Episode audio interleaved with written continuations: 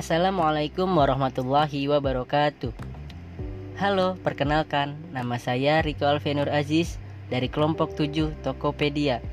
Hari Sabtu, tanggal 12 bulan September tahun 2020 ini, saya akan mereview materi Mabim Kewirausahaan dari Bapak Budi Rahman SPD yang berjudul Menjadi Mahasiswa Wirausaha. Yang pertama, kita harus tahu nih, mahasiswa itu apa sih? Oke, jadi, mahasiswa adalah orang yang menuntut ilmu atau belajar di perguruan tinggi, baik universitas, institut, maupun akademi. Perbedaan siswa dengan mahasiswa ialah biasanya siswa hanya berpikir untuk lima hari ke depan, sedangkan mahasiswa berpikir untuk lima tahun ke depan. Sesuai judul ya, wirausaha itu apa sih?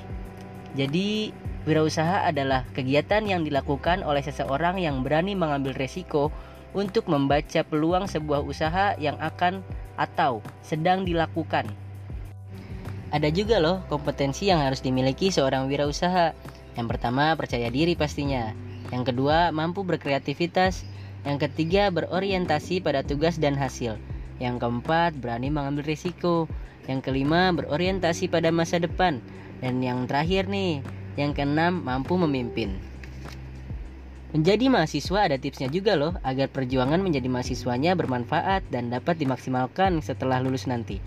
Yang pertama, jalani, yang kedua, nikmati, yang ketiga, enjoy, yang keempat, produktif, dan yang kelima, perbanyak link, dan yang terakhir nih, jadikan kita berbeda dengan yang lain. Oh iya, jangan lupa ya, teman-teman, jangan jadi mahasiswa kupu-kupu. Hehehe. Ada poin penting juga nih kuliah bukan tempat untuk bekerja. Jadi jangan berharap dapat uang dari kuliah. Tapi ingat, Anda bisa mendapatkan uang saat Anda sedang kuliah atau setelahnya.